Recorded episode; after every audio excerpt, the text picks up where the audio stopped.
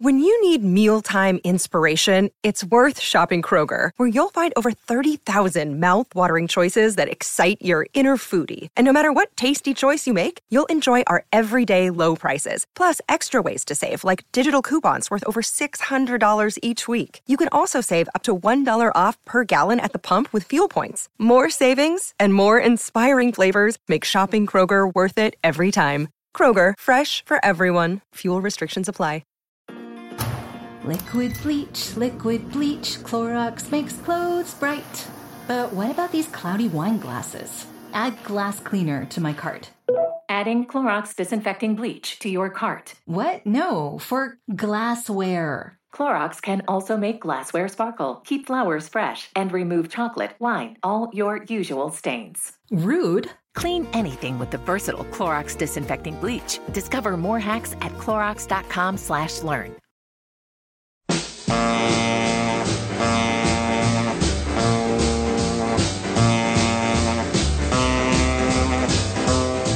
Welcome to Let It Roll, the podcast about how and why popular music happens, hosted by Nate Wilcox.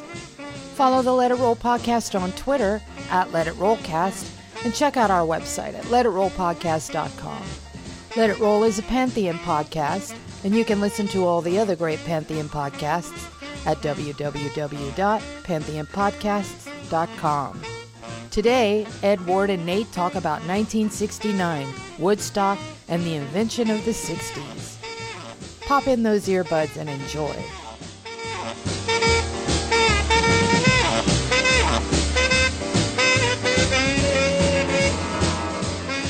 It's time to let it roll. I'm your host, Nate Wilcox, and today Ed Ward returns for a discussion of Chapter 5 of his book, The History of Rock and Roll, Volume 2, 1964 to 1977 The Beatles, The Stones, and the Rise of Classic Rock. Ed, welcome back. Thank you. It's good to be here. And uh, this is definitely a Beatles and Stones chapter. This is chapter five, inventing quote marks the 60s, end quote marks. What did you mean by that chapter title? Most of the things that people sort of remember from the 60s didn't actually occur then. You know, I mean, Woodstock just barely snuck under the line. And um, a lot of the classic rock moments that people want to ascribe to the, the 60s actually happened in the 70s. Also, you know, a lot of the personal history I- involving um, politics and things like that, that was all 70s stuff. I see. And so this chapter kind of covers the dissolution of one of the big bands on the cover of your book and the semi dissolution and revival of the other. What's going on in the Beatles camp around this time? They're really tired of it, I, I think. They um, are just kind of losing enthusiasm for what they're doing as a group. The individuals are discovering things they want to do by themselves as individuals. And it's beginning to show up in their music, definitely with the White Album uh, being essentially two LPs worth of solo performances. But really, you know, the Beatles have had it, and um, they're trying to figure out what's next. And Lennon, John Lennon in particular, is cutting his own path in partnership with Yoko Ono, who first came on the scene for the recording of the White Album. You know, the public didn't know, but on yeah. day one of the White Album sessions, John Lennon brings Yoko Ono into the studio, which violated a long-standing Beatle rule against wives and girlfriends being there in the studio. And in '69, he's dropping songs about John and Yoko, the ballad of John and Yoko, and then releases a song called Cold Turkey independently of the Beatles because Paul and George wouldn't have anything to do with a song about heroin addiction. And then you go, heroin addiction? What is going on with heroin addiction and John Lennon at this time? Yeah, well, he was definitely addicted, and he and Yoko were working on trying to get cleaned.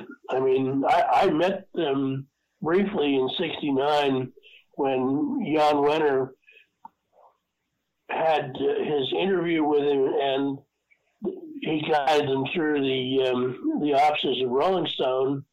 And I looked at them and I just thought, wow, these people are really out of it. So the pinprick pupils and the whole junky bit? Yeah, kind of shuffling walk and unfocused demeanor. It, it really did not look good. Yeah, that's very sad to hear. And, and I want to talk a little bit about the first solo gig that John Lennon played with his new combo he named the Plastic Ono Band, which was something he threw together basically two days before he flew out to Canada. He managed to get Beatles crony Klaus Voormann on bass, Alan White on drums, Eric Clapton on lead guitar, and then he lets Yoko Ono sing quite a few songs on stage. What was the response to Yoko Ono's brand of musicality and concept art on the part of rock fans at this festival? The, the fans hated it. I mean, basically, she wasn't a musical person. Her her whole art before she met John was was conceptual art. You know, where where uh, I remember seeing her at the New York Art Festival selling um, something called Snow in Kyoto, which was literally literally a tape recording of um, snow falling in Japan. In other words, there wasn't much on the on the tape, but you could buy buy it by the inch. Well, let's hear a little bit of Yoko Ono fronting the Plastic Ono Band at the Live Peace Festival in Toronto. This is a song called Don't Worry, Kyoko. Mommy's only looking for her hand in the snow.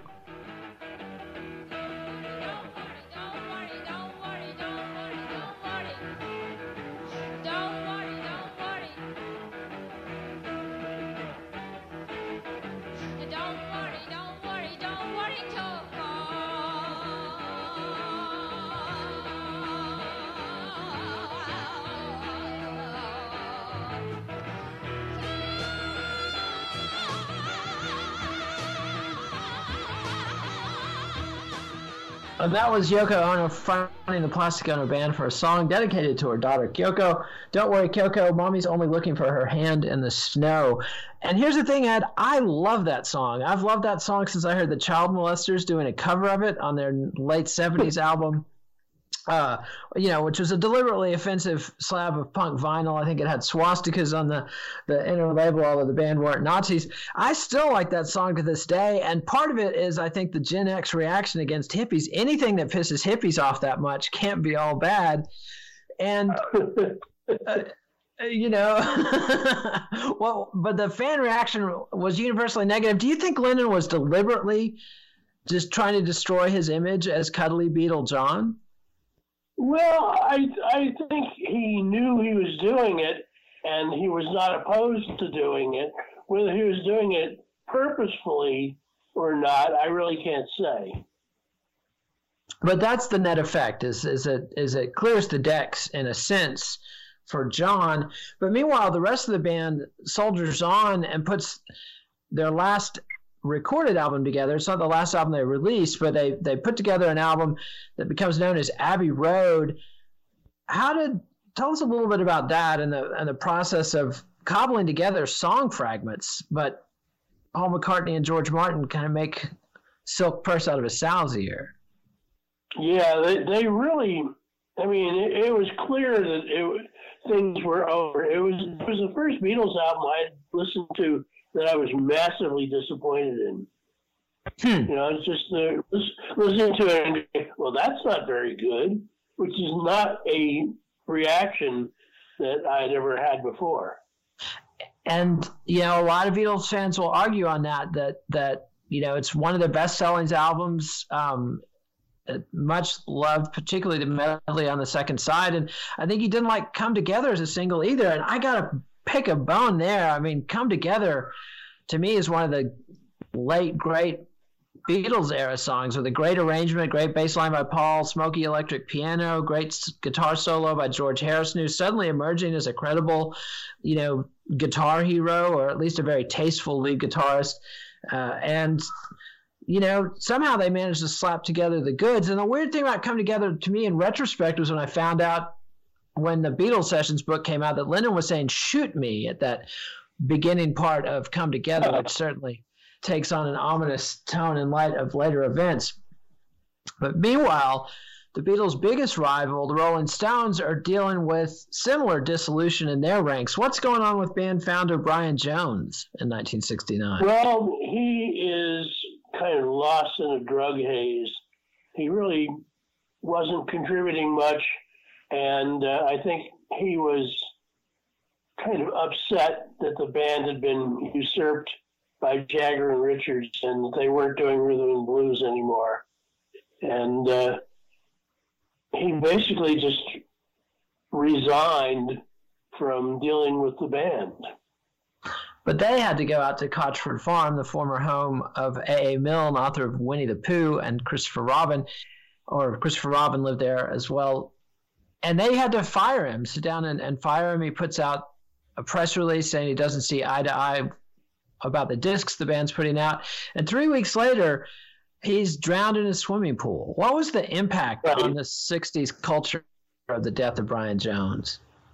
Well, you know, he was never beloved the way individual Beatles were. So it was just perceived as a tragedy and a, well, what happens next moment. But he'd already been replaced by um, um, Mick Taylor from John Mayall's Blues Breakers. Yeah, uh, yeah the... and uh, so the band was clearly intending to keep going. And keep uh, going, they do. First with a massive free concert in Hyde Park in London that half a million people attended. And because it happened a couple days after the death of Brian Jones, it becomes Brian's funeral, complete with boxes of what were supposed to be white butterflies flying into the sky, but instead it was dead butterflies limply floating out of these boxes. Uh, as the band puts on one of their worst performances ever, audibly out of tune, rusty, but they get it together for the tour of America in 1969 and really blaze a trail across the country. Right, and, and it was it was uh, a way of saying we're still alive. I think but they also had the specter of Woodstock over them, and they felt compelled to do a Woodstock like event since they had missed the uh, original festival. And they announced that they're going to do a free concert in San Francisco's Golden Gate Park, which is something that the Grateful Dead and the Jefferson Airplane and other San Francisco bands had done successfully many times. But basically, because Jagger announced it before they had permission to use the park, that's canceled, and they have to use a raceway well outside the city at a place called Altamont. What happens there? Well, what happened was nobody planned anything. Um, the Grateful Dead induced them to uh, hire the Hells Angels as security, which was not a very good idea. And um, the result was a disaster. I mean, it was like every horror fantasy you could have about a rock festival all rolled up into one.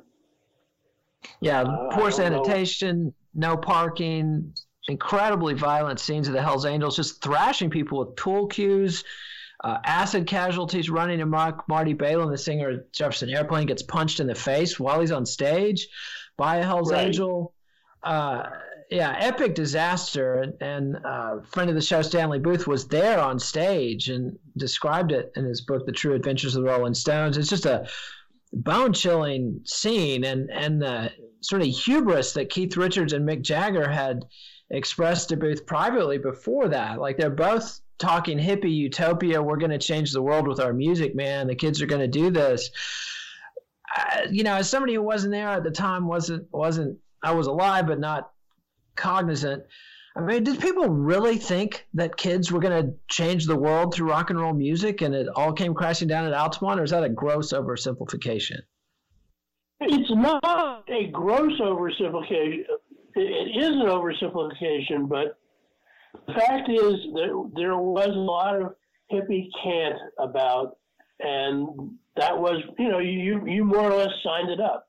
Uh, you, uh, there because people people really thought there was there was a new society was being born in the Haight Ashbury, although it wasn't. and um, that rock gods from England were some sort of cosmic vibration.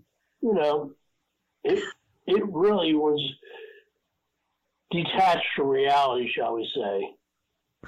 Yeah, and got a brutal uh, reminder of what reality is actually like at the hands of the Hell's Angels. And, and a young man named Meredith Hunter died right in front of the stage. But you know, the thing is, I've talked to people who are at Woodstock, and many of them say it was practically as bad as Altamont. It just didn't have the Hell's Angels there thrashing people. Right. Nobody got killed in front of your face at, at Woodstock, but people did die. Um, through d- drug overdoses and ill health and stuff. So, uh, you know, Woodstock wasn't completely innocent. and neither is the record business around this time. And a new phenomenon emerges in record stores with something called the Great White Wonder. What is the Great White well, Wonder? The, well, it, it, was a bunch of tapes of Bob Dylan that uh, had been recorded uh, mostly for publishing purposes, but there were songs by Dylan that nobody ever heard. Um, it was some of the basement tape sessions. This was an album somebody cobbled together and then discovered a miracle, which was that if you had a properly mastered tape, you could show up at a pressing plant with some money and run off some records, which, you know, church choirs and school bands and stuff have been doing forever but um, this was this was a, a different matter, and, and it, they unleashed the game of, of bootleg records. And the whole record industry has to respond. I mean, how did bands like the Who respond to this wave of bootlegs? Well, the the Who made their own bootleg uh, years before Bob Dylan was doing such a thing, or, or Miles Davis.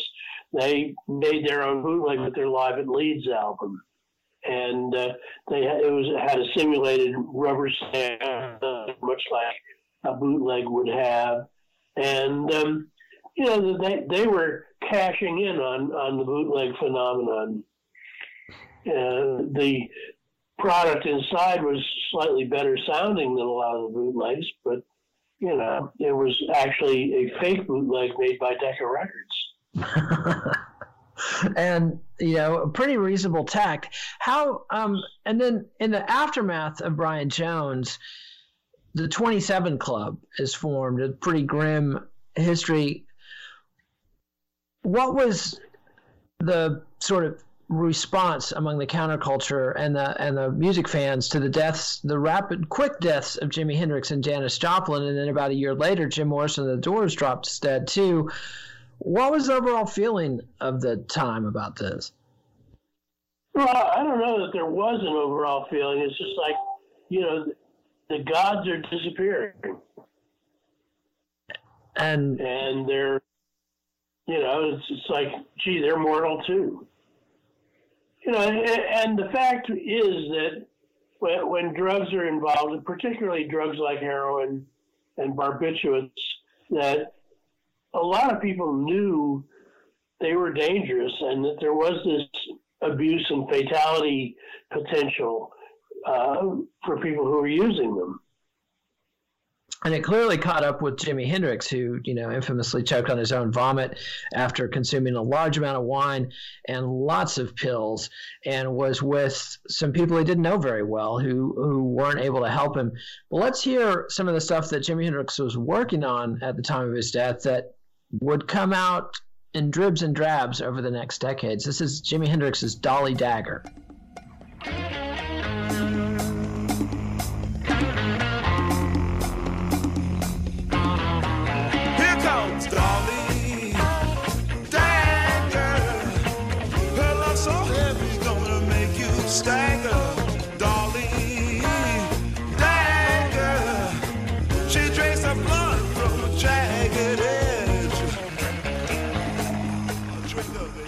And that was Jimi Hendrix's Dolly Dagger, which would come out on an album called Rainbow Bridge a few years after his death, and then uh, in unbowdlerized form in the 2000s on a CD that attempted to recreate his lost album. First Rays of the New Rising Sun, I believe was the name that he had intended. And he was building his own studio at Electric Ladyland, and and but had been kind of lost since he had broken up the experience. He did the album with Band of Gypsys, but had been unclear about what direction he wanted to pursue.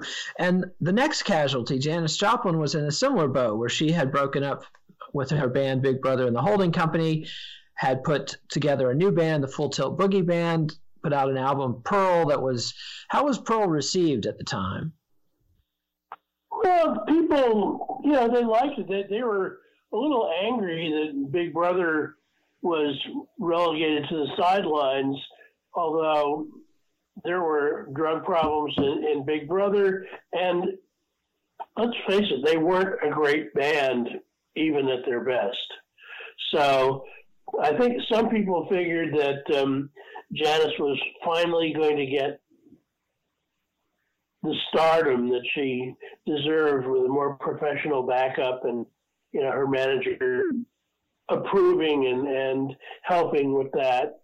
So it might be that as a solo act to um, really big stardom. And she did achieve big stardom, but unfortunately she OD'd before the release of Kris, her version of Kris Kristofferson's "Me and Bobby McGee," which does reach number one, but it was posthumous and all over for Janis Joplin. And then the third member of our trinity lasts another year or so, but Jim Morrison, after doing two final albums with The Doors, Morrison Hotel, and L.A. Woman, enduring an indecent exposure trial from some incidents on stage in Miami, a trial for breaking up a plane flight from LA to Tucson, I believe, drunken, rowdy misbehavior that crippled the Doors' ability to tour in their last couple years. And then he goes to Paris with his girlfriend Pamela. And what happens there? He died. Pamela was really into heroin. He was a toxic individual, and and they were, you know, to the extent that Jim had friends, they were trying to get him to, you know, see what was going on with her and how dangerous her drug habit was.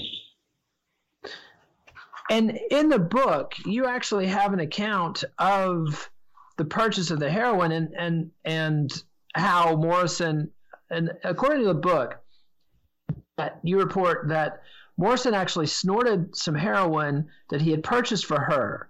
But he goes in the bathroom right. at a bar called the Rock and Roll Circus and dies from snorting heroin in the bathroom. Well, he was pretty drunk. I mean, heroin is not a good combination at all, especially when you're a heavy uh, user of alcohol, as, as Morrison was. And then, so two friends, Alan, Alain Ronay and Agnes Varda, took him home, filled the bathtub with ice water, and put him in it, and then called the police. But nobody knew what happened. No, no, no, no. They, they were visiting the Morrisons, and they were in the apartment. It was the bar owner who um, ah. this guy was drunk and, and led him to the streets of Paris over to his his apartment, took him upstairs, uh, and um, the the friends filled the bathtub with you know cold water and figured you know they would shock him back alive, but he was already dead, so it didn't happen. Yeah, and it took years and years uh, for this story to come out. As late as 1981 or so, when the classic tabloid trash bio of Jim Morrison, "No One Gets Out of Here Alive," came out, they were still, you know, nobody knew the story had not come out. No, the nobody. Pamela died. But Go ahead. It, it, had come out, but not in English. Ah. There was a um, there was a French reporter who put it in a magazine. He was a friend of a friend of mine in Paris, and uh, that's how I found out about it. Uh, he's now dead, but um, my friend knew the whole story, and he he just gave it to me. It was just at the point that I was writing this thing that I heard from a woman who had been a photographer in Austin and was back in Texas from her home in Paris. And she was um, taking care of some family business and wanted to have lunch. So I sat down and I said, you know, I, I heard the story about Jim Morrison, and it turned out she was you know, on the committee that takes care of Morrison's grave. In Lachaise. And so I ran the story I'd gotten from my friend, pastor, and she was completing my sentences. I was saying, well, there was a bar called, she said, yeah, Rock and Roll Circus. I said, it was on the Rue Seine. She goes, yeah, yeah. And, and so she just backed up everything that uh, I had heard. Well, it's good to finally have it on the record. You know, uh, like I was saying that in the early '80s, the the bio ended with with Morrison might very well be alive, which probably helped them sell paperbacks, but didn't contribute much to scholarship of the period. Um, but that was because there was. Guy, go ahead. there was a guy in Florida who who swore he was Jim Morrison, and um, that he was alive. It was some some you know acid riddled nut, but uh, it really did happen. Uh, it's not surprising, and it and it's a sad bit. And another death that happened around this time was uh, first wave rock and roller Gene Vincent, who it sort of symbolizes two other trends that are going on around this time. One is the rock and roll revival, which is sort of triggered triggered by Sha Na Na's appearance at Woodstock, which is probably the worst musical crime Jimi Hendrix ever committed, inviting them to the festival. But there's a whole wave of rock and roll revival, and Gene Vincent gets a, a contract and ends up doing more of a country rock album with members of the Douglas Sam Quartet Quintet. Yeah.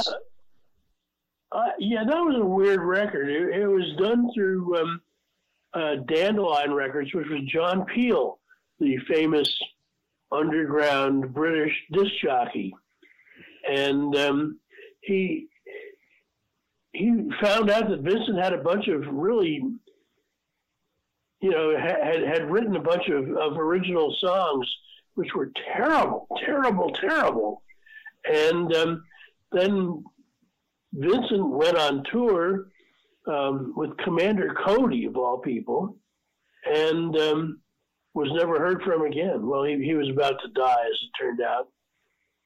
Yeah, blood death from alcohol abuse. But the country rock thing is actually a big movement at this point. Like we we've talked about the Flying Burrito Brothers and the Byrds attempts to popularize country rock unsuccessfully, but the Grateful Dead puts out their most successful uh, albums ever, totally eschewing the psychedelic freakout stuff they'd been doing on their earlier albums, getting away from the long jams of the Live Dead album, puts out two albums of country rock and have their most successful records ever. Yeah, and they also spawned a, uh, not exactly a spin-off band, but um, they had good buddies called the New Riders of the Purple Sage, who were a very successful attempt at country rock too. So um, yeah, Jerry Garcia started playing pedal steel, and uh, you know, yeah, it, it, really did. It was it was a thing. Let's put it that way. Commander Cody came out of Ann Arbor, Michigan, and um, on tour near D.C. He found an old college friend of mine, and um, he had a band which he was calling "Asleep at the Wheel." Cody convinced them to move out to California, and um, after a bumpy start, a bunch of bands started appearing, particularly at a bar in Berkeley called the Long Branch. There are all these, you know, people trying to play country music as hippies. Um, whether or not the country audience would accept them or not was, you know, that, there was another another thing entirely. But they were out there doing it, and they were sincere about their love of country music. And meanwhile, on the East Coast, or the South and East Coast, another combo comes together that sort of picks up the mantle from the Grateful Dead. I'm talking about the Allman Brothers, who you know had Duane and Gregg had a band called Hourglass in LA in the late 60s that never quite clicked. They break up. Duane Allman actually moves to Muscle Shoals, lives in a tent in the parking lot for a while, plays on sessions with Wilson Pickett, does a famous cover of Hey Jude, where Duane Allman plays the guitar fills that Paul McCartney infamously didn't want to let George Harrison play on the album, and has a pretty strong R&B hit with Wilson Pickett there. Then puts together uh, an interracial combo the, that becomes known as the Allman Brothers Band, signs to Capricorn Records, and really strikes gold at the Fillmore East. Yeah, they they, they kind of jumped on the jam bandwagon at that point, where the the thing is that they were writing original structured songs, but they when when they played them on stage, they would solo a lot, and this became one of their attractions to people who had you know grown up with the Grateful Dead. It was it was something something they were familiar with, but it was being done in a new way, with a lot of blues and uh, R and B input, you know, via uh, Duane and, and his brother um, Gregg. They they they more or less invented what's now known as Southern rock. Yeah, and and their ability to play and improvise and, and deep roots in soul, R and B, jazz, and gospel. Uh, it, it, really upped the ante. I mean, Michael Bloomfield had been a virtuoso guitar player, who'd done some big jams, but I don't think the rock scene had seen a collection of musicians with that kind of collective ability to improvise uh, soundly. And I mean, the stuff still holds up today and has, has created a whole multiple genres, both jam rock and southern rock uh, trace their roots to the Allman Brothers. Meanwhile, in England, very, I find it very interesting that um, that a lot of deadheads are in, into the Allman Brothers. You know it's it's if you're it's if you're looking to drop acid and hear people express themselves the Allman Brothers pretty much tickle that spot on your funny bone. It, it's it's uh you know I've heard from lots of people that were at the Fillmore East shows or a couple of people that were at the Fillmore East shows and and you know pupils were dilated at those shows and and uh people people were, were digging the the freak out and but meanwhile, in England, there's an attempt to do a sort of back to the roots thing, but it gets tied up with some of the things that are going on as far as hyping bands. And we have one of the biggest record company management hype fiascos ever that affects a band led by a guy named Nick Lowe. Well, yeah, uh, for some reason they named the band after their guitar player, Brinsley Schwarz, who was not a virtuoso. But the main thing was they wanted to play country rock in kind of an English style. And that was definitely what their first album was about. And then somebody got it into their heads that they would have this big debut at the Fillmore East in New York and flew a bunch of press over for it. Just about everything that could go wrong did go wrong and um, they were held up for a great deal of ridicule, ridicule in the British rock press. And, and, never quite recovered, although they later did become leaders of the pub rock movement. And, you know, Lowe uh, goes on to have a pretty successful pop career and, and had some new wave credibility at the end of the 70s. But uh, it's just hard to believe from this retrospect, but the idea that flying a bunch of rock critics into one location to see a band play could make your fortune that had to be like a pretty brief window when that strategy had any chance of working. Yeah well it was at a point when nobody knew what the next big thing was you know? The the stones had been crippled the beatles were gone so anything went really which is uh, if nothing else that that sounds like the 60s and the Beatles being gone, we hadn't quite got to the breakup. What what happened? What were the final precipitating steps that led to the breakup of the Beatles and the death of the '60s, as some remember it? Well, the the first was their their manager Brian Epstein died. Um, he once again a drug fatality. He had been taking sleeping pills and um, he fell asleep one day and didn't wake up, and um, so that that really harmed them. There, there was nobody ready to or able to step into Brian's shoes. So the idea of management for the Beatles became a real big issue because really only Brian knew what was going on there and, and could balance the different egos and forces in the band. And they bring in a guy named Allen Klein, or he comes in, and, and Klein had rolled up a number of British bands, starting with the Animals, Donovan, uh, worked his way up to the Rolling Stones, and finally gets his hand on the Beatles, or at least three quarters of the Beatles. What was up with that? Well, three of them, well, everybody except Paul McCartney was okay with Klein, at least for the moment. But McCartney had met the daughter of a very famous um, entertainment lawyer named uh, uh, Epstein. She was, her name was um, Linda Eastman. She was a photographer who'd had some work published in rock magazines, and she met him, I think, at, at the Fillmore East in New York, because she was based in New York. And um, he wound up marrying her and thought that her family had a better grip on how to manage a phenomenon like the Beatles than Klein did. Klein's expertise was tax law. That was what he learned from those those British bands that he began with was um, how British tax law differed from American tax law and how they could be sort of meshed together so that tax taxes in the United States for British bands were made easier. And he, he had always wanted to put some of his principles to work for the Beatles because they were the biggest British band, but they had a, a real good manager and good, allegedly, a good grip on how to manage the huge money that they were making.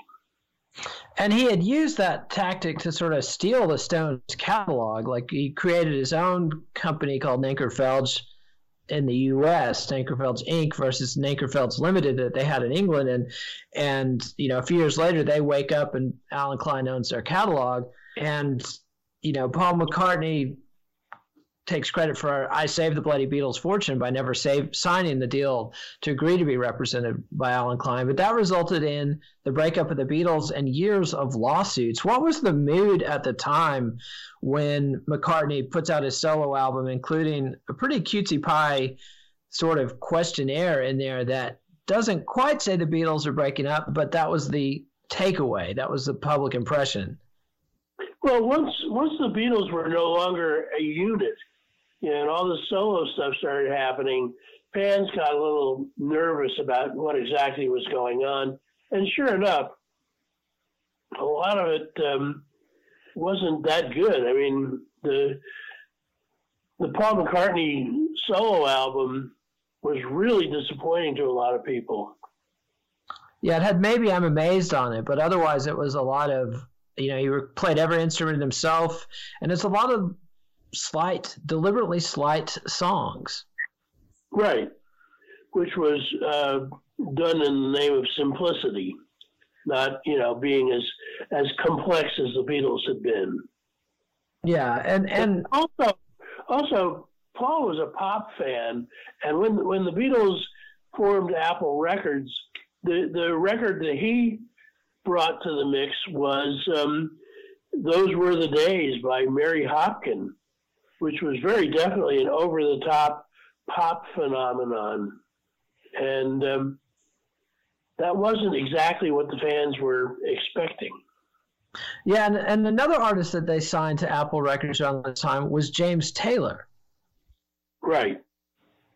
And uh, that that was that was interesting. It was um, he was a veteran of a New York band called the Flying Machine, had spent some time in Boston on the Boston folk scene, and then was in um, he was in England trying to get signed by Apple, I believe, and uh, sure enough, he did, and he wound up with one of his songs being more or less plagiarized by uh, George Harrison. Yes, the something in the way she moves was Taylor's song, and that's the first line of Harrison's song. Which, you know, if you look at uh, while my guitar gently weeps there's an everly brothers song that is uncannily similar to uh, while my guitar gently weeps. And george harrison's like one of the few people you can guarantee was listening to the everly brothers in 67 68 right. an enormous everly brothers fan. And that ultimately comes back to bite him in the ass pretty hard when his solo release my sweet lord comes out and is an enormous hit. But he gets hit for plagiarizing he's so fine by the chiffons Right, which was not a good move because there were unsavory people behind the chiffons as well. Yes. So he, uh, what was the judgment on that? I, he ultimately lost the case, um, but but because Allen Klein, his former manager, and this this all rolls out in the late '60s, had ended up buying the publishing company that owned He's So Fine. After giving George the advice to buy it himself, which George should have taken, um, but because of Klein's manifest conflicts of interest in being Harrison's manager at the time the song was released, and then going around, I believe, um, and I didn't research this for the episode, but I believe that the judge gave a pretty paltry settlement as sort of a punishment to Allen Klein for. Yeah, it was sort of like ten thousand dollars or something. Yeah, but I've always uh, felt, you know, you hear, read the stories of the composition of that song that uh, Delaney Bramlett of Delaney and Bonnie um, was jamming backstage while George Harrison was on tour with Delaney and Bonnie and George asked him how to write a gospel song, and Delaney started singing and playing what became My Sweet Lord, and and you know George didn't cut him in, so George is a big believer in karma, and maybe that uh, karma bit him in the ass. It's it's hard to say, but the net effect is the Beatles are broken up. George Harrison's a huge superstar, bigger than either Paul or John there for a while. Right.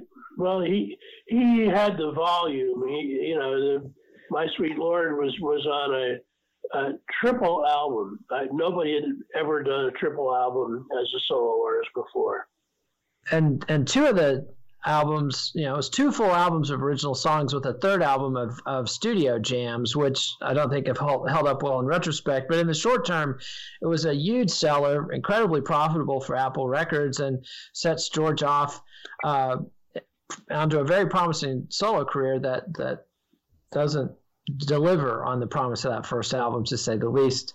Um, but let's wrap up the episode with one last oddity that I should have talked about when we were talking about the rock and roll revival. But Frank Zappa is breaking up the Mother's Invention. And one of the last albums he does with them is this weird thing called Ruben and the Jets, which is his own sort of response or Maybe he was ahead of the crowd in terms of rock and roll revival. What is Ruben and the Jets? Uh, actually, um, I can't remember. I think the guy's name is Ruben Salazar. Um, he was he's a real you know was a real rock and roller, but um, it was Zappa's attempt to capture the um, East LA oldies scene, which was a very I mean rock and roll had never gone away in East LA, and, and there were a lot of you know oldies fans there, and uh, so he he made a fake East LA oldies album. Uh, is that I think that album has memories of, of El Monte on it, which is a song that Frank wrote for the Penguins. Um, one of the many groups that appeared at El Monte Legion Stadium, which was a, a big place for those multi-artist oldie shows. And uh, so Zappa thought that um, the Penguins should celebrate this. Um, I don't think it was much of a hit. I'm not even sure it was even recorded by them, but uh, it was, and it's on YouTube. So we'll we'll make that our last song snippet of the day. This is the Penguins doing uh, Frank Zappa's "Memories of El Monte." Thinking about you and the love we once knew. And each time I do, it brings back those memories of El Monte. Remember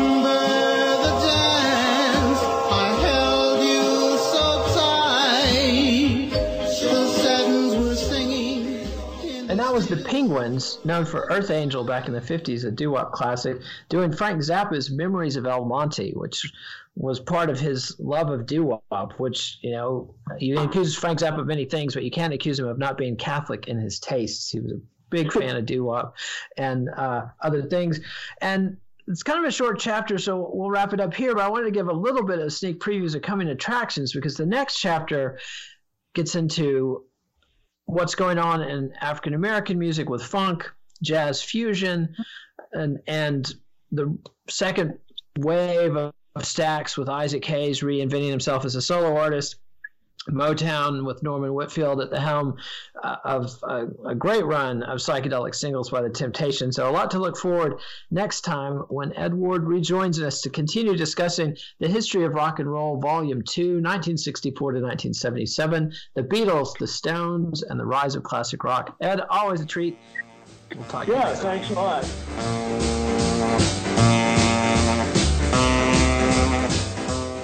Follow the Let It Roll podcast on Twitter at Let It Rollcast and check out our website at letitrollpodcast.com.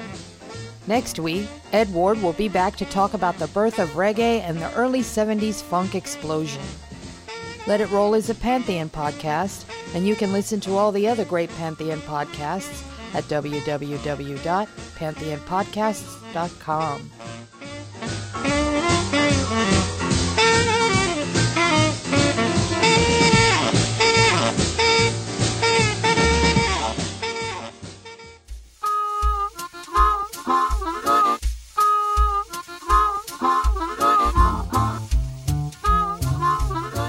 The History of Rock and Roll, Volume 2, 1964 to 1977, The Beatles, The Stones, and the Rise of Classic Rock is published by Flatiron Books.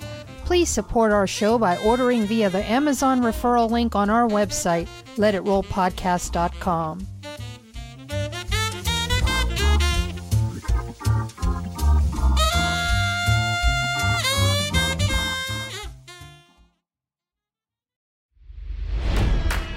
It's NFL draft season, and that means it's time to start thinking about fantasy football.